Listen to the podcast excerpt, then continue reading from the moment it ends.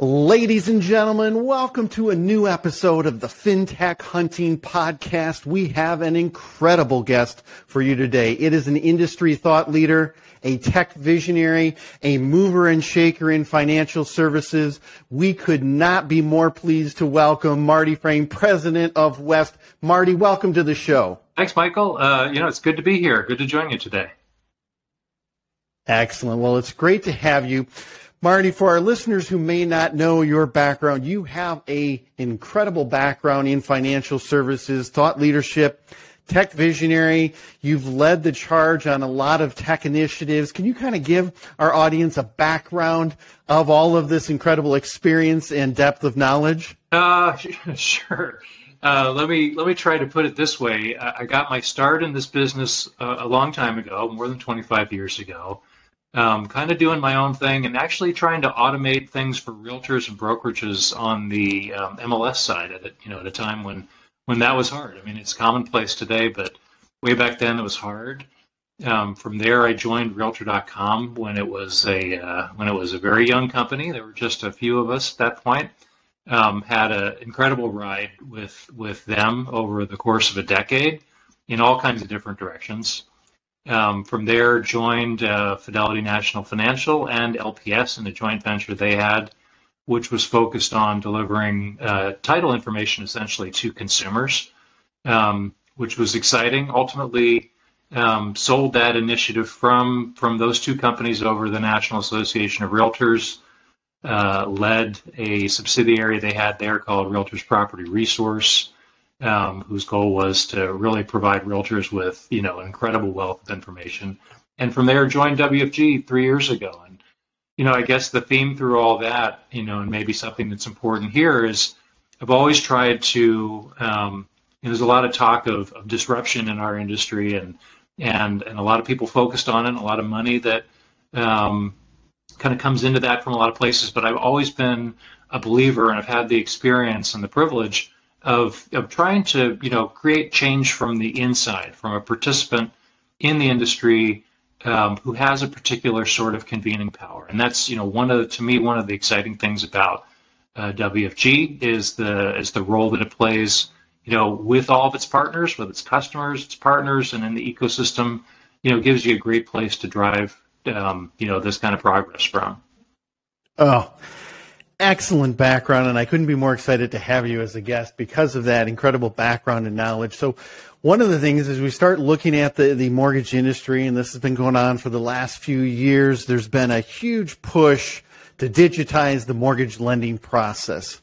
Where do you think things currently stand in the industry for all of that effort? Well, I think I think we all got a big lift from the pandemic. Um, yeah, and I you know I, I think the the reason for that was you know if you look at over time, a lot of things we talk about as an industry, the ways that we want to change things and the opportunities, a lot of them are not new news. You know, a lot of them are very familiar, and they're things that, you know, companies, um, individuals, um, visionaries, and otherwise, you know, have been have been looking to to you know to to do for a really long time, and talking about, preparing for, and even making some progress on. But just you know, structurally in our industry, there are a lot of different participants um, with a lot of different requirements and a regulatory regulatory overlay to that, which makes it complicated. So, you know, what was you know kind of cool in a difficult period of time was all that kind of got swept away out of necessity.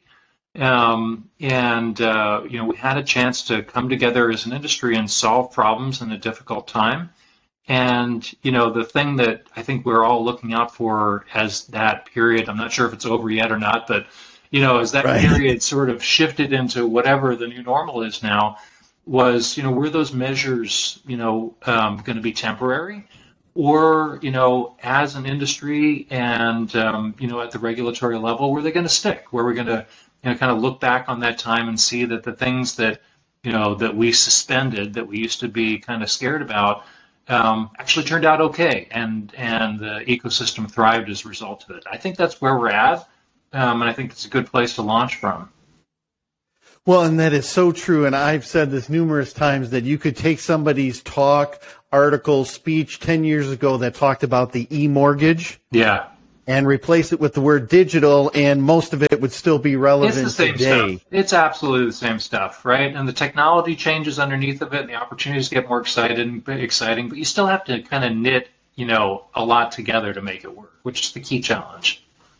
Absolutely. So let's talk about that. You know, you mentioned that it's one of the key challenges. Is that one of the main reasons why this transition has been so difficult to get it all digitized? I think that's the it's it's the easy target, right? I mean, it's we can all look at that, and I don't think you'd find anybody who um, who disagrees that that's that's a hard problem to solve. You know, if, if I were to go a level down, I, I think the other thing we have to do, and maybe it's a driver of change as opposed to the obstacle. You know, what what's going to get us there? You know, clearly a pandemic where people, you know, kind of say, let's let's you know clear the decks and do what we need to do. That's one way to do things. But I, I my experience has been, you know, let's let's um, maybe think a little bit differently about how we're driving the consumer expectation, you know, the customer expectation. In technology, um, you know, we all have experiences as consumers of technology and expectations, you know, that we develop as a result. And I think, you know, just from doing this a long time, you know, one of the things that um, one of the things that we're challenged by as an industry is putting the consumer first. And you know that sounds simple and it sounds a little overbroad, and it's probably not fair in a lot of cases um, because there are a lot of people who are really focused on that. But for the consumer, I think it's important to remember that this is a very episodic transaction. You know, it, it's not something they do every day it's something they're preoccupied with for sure, but during a an interval in time, and then they move on. Um, and it's you know it is a heavily referral driven business, and so the expectations are really not being set first and driven first and foremost by technology, but by what a professional is telling them they should do in order to have an efficient process. Um, and that's where we got to operate. We just got to you know come up with a, an offering um, you know that focuses on the consumer at that point to differentiate us, you know, from the next guy, from the next guy, and kind of meet that expectation where it lives, which is ephemeral. Well, and that is such a good point because I think for so long the industry has been very transaction focused instead of relationship focused, right? Get the right. Smith file in, get the Smith file out. And then when volumes go up, it gets even worse, right? It just gets exasperated because we have capacity issues. So what people do, they throw human spackle at it. We just try to get the next transaction done instead of, to your point, really looking at it and saying, from a customer expectation standpoint, what can we do to truly eliminate a lot of the friction? Like you said, it, it's not a transaction that people do every day. People right now go to Amazon every day and there's that Amazon effect where they order a book and, and if they don't get it in the afternoon, they're kind of pissed off. They'll deal with getting it, tomorrow. tomorrow. But, right. Yeah. You know, but in the mortgage industry, so what can help move that process forward of really focusing on the customer experience? And then how does that work with the technology and pulling together all of the industry participants? Yeah, I think we you're making a great point, and I and I think we have to change our mindset. And if we change our mindset, the applications will follow. The point you're making about a transactional mindset, it's it's an easy point and an easy target to kind of focus on. But if you think about it and you take it to its that thought to its full extent, it really means that a lot of the way you build applications has to be different if you don't want to be transactional. If you think that that sort of episodic dealing with a consumer on a transactional level, you know, one and done, on to the next one, not going to see them again. You know, if your applications are built around that expectation, you're going to deliver on that expectation. You know, and that's there's there's been a little bit of a trend here, which um, you know I've really tried to focus on in the work that I do and and um, the way I think about building applications, and I've seen others doing it. It's really exciting, which is start you know instead of from a you know, what am I going to do with this transaction today? I've got a transaction, it's got a set of steps, and then I'm done with it. And if the same, you know, person, family, buyer, seller, refinancer shows up tomorrow, I'm starting again. Same thing. It's like Groundhog Day, like I never saw him before, right? um, and and there are ways of building applications, and particularly ways of leveraging data building from data so that what you know if you take a if you take the sort of approach that um, you know a person is a person with a history a property is has a history and and what we're you know the way we service people and property and transactions is to look at them holistically across time right? Then and they have different events. Think of them as ornaments that you're hanging off a tree right? Different things that happen to a property over time. If you have, if you, I'm, I'm obviously generalizing, but if you take that approach to an application and you say, okay, so what are we doing on this person, this property today, not, you know, now for the first time? You know, it forces you to build your database, think about your database differently, how your data gets leveraged, how you can leverage that with partners, and suddenly the way you're interacting with people really takes that history into account, and you can create some efficiencies for them because you have information and a history at your disposal. Well, and you talk about a lot of that data and analytics. What do you think kind of holds some of the lenders and industry participants back from truly leveraging that data? Because data, we've talked about data in the mortgage industry. I've been in the mortgage industry 20 plus years. You've been in the mortgage industry 20 plus years, but I still don't see a lot of lenders really effectively leveraging that data, especially to the point where you mentioned from a holistic view versus just that transaction? It, it's tough because, you know, two reasons, two big reasons, and I think they kind of relate to each other. One is the, the ownership of the data, you know, is is fairly disaggregated, right? So a lot of times, right. you know, as an unless you're an aggregator, you know, working with a, a licensed and permissible purpose to aggregate to build applications from, you may be as a as a participant in possession of data that's not really yours. You right, you can't create a derivative product from somebody else's data. You you have a relationship with another party to use their data to service their transaction that doesn't really allow you to leverage it. Um, and so you, to me, that's the role of aggregators, right? We don't want to give, you know, we don't want, we're not an open data industry. Data is not free. You know, this is all the intellectual property of somebody. Um, but there is a role to play for a party um, or parties with with what I think of as and call convening power, the ability to aggregate, add value to, um, and then distribute data on behalf of the data owners um, so that you can get the efficiencies that I think we can all pretty easily imagine if that were to happen. Perfect. Great insights there. What do you think are in the mortgage origination process? What do you think are some of the biggest opportunities for process improvement? Well, so they're they're they abound and they're small and they're large. Um, and those are big generalizations, but let me kind of drill down on what I mean by that. I think it's it's easy to focus on the headline changes, right? We you know we can all imagine how an online closing should be a better experience for a consumer, for the notary, you know, for the closer, for everybody involved, right? I mean, just it just makes sense. We can all get on Zoom and do our our you know we can live our life on Zoom. We should be able to close on Zoom, and you know those technologies, like a lot of things that we've been talking about, been around forever, waiting for their moment. Their moment's complicated, and you know, and then over the last year, here it was, right? And um, um, we still have a ways to go with it. So, um, you know, we can focus on on things like that, and they're obvious, um, and we should. Um, and integrating those moments into the transaction technology, you know, sort of the technology lifecycle of a transaction, so that you're offering a continuous experience from, you know, in, in the settlement business, from opening through to closing you know, those tools tend to be a little bit disaggregated from each other. You know, putting them together is the obvious thing. Those are the headline type changes um, that I think we're all focused on. What I think is as important, maybe more important, is all everything that happens in the um, the nooks and the crannies. I guess is the is the way I'd put it in general terms. There are thousand moments in the pro, you know, in the life cycle of a file. Just thinking about it from, you know, from the from the clip from the settlement perspective, um, where you can do better, right? Where we've habituated to throwing a body at it, like you said, spackling it with people, right?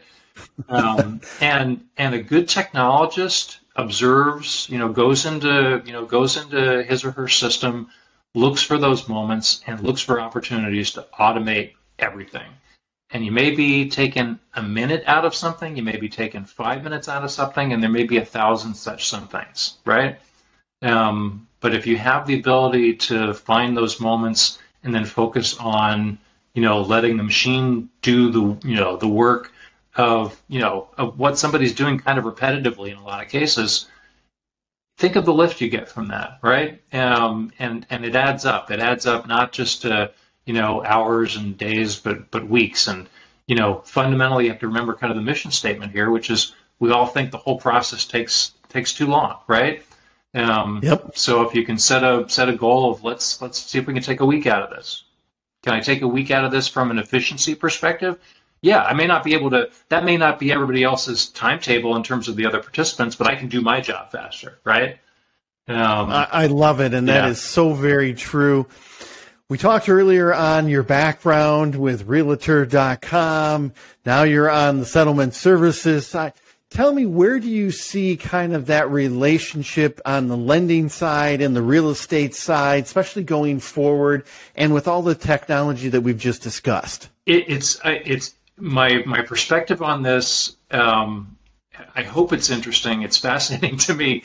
Um, you, you, know, having spent a lot of my career on the real estate side, you know, developing products and services for, you know, real estate agents and brokerages, you know, a simple claim that I can make that I would, that I believe strongly to be true is that, you know, the, we spend probably too much time um, focusing, you know, focusing on application development for real estate agents who have too many choices to begin with.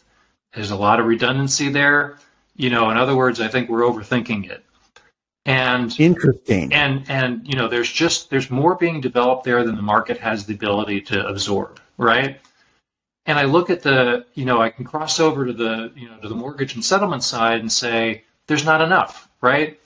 Um, there's, you know, I I wish, and I understand the structural reasons, the reasons why capital gets allocated to, you know, a little closer to where the consumer is interacting to than to where, you know, the files being serviced on the back end, right? So there's a certain amount of, you know, I don't want to I don't want to belittle it by calling it sex appeal, but you know, getting to that first point of contact is is where capital sees value.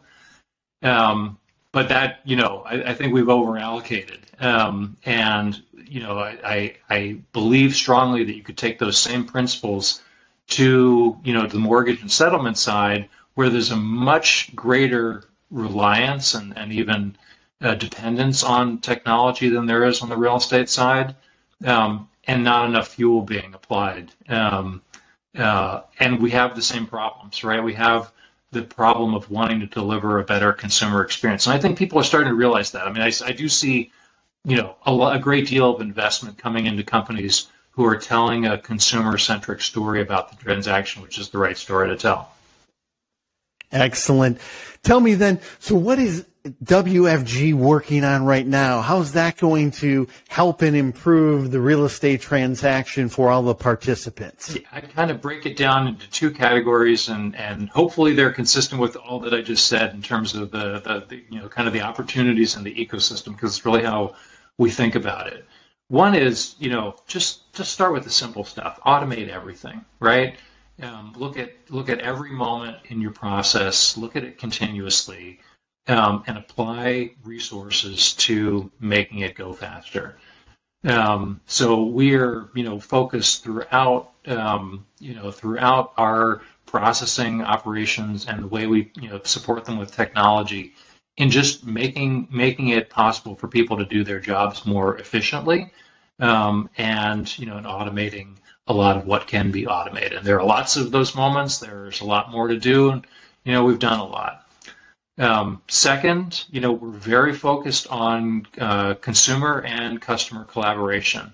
For a long time here, we've taken a consumer-centric approach to designing applications for our clients and partners.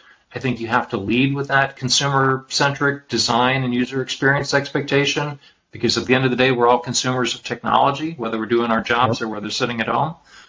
Um, and and you know working uh, you know from the perspective you know in a, a philosophy that we have as a company that's oriented around collaboration um, and really driving that through our applications um, so that what we offer, you know, is a collaboration platform that in, that increasingly encompasses more and more parties, right? Kind of easy to start with the buyer and seller, easy to start with the lender and realtor, but really start to add value to individuals, to the processor, um, to the recorder, to every participant all along the you know the chain that we convene, you know, in our moment in the transaction, um, and you know, building a unified collaboration experience around that. Oh, great insights. Marty, you and I could continue to go on and on. You've provided so many wonderful insights, suggestions, thought leadership of where the industry is going. I can't thank you enough for being a guest on this episode of the FinTech Hunting Podcast. Well, thank you, Michael. It's uh, been great to be here, and I do think we're in an exciting moment. So I'm excited to see how it all continues to unfold. Absolutely.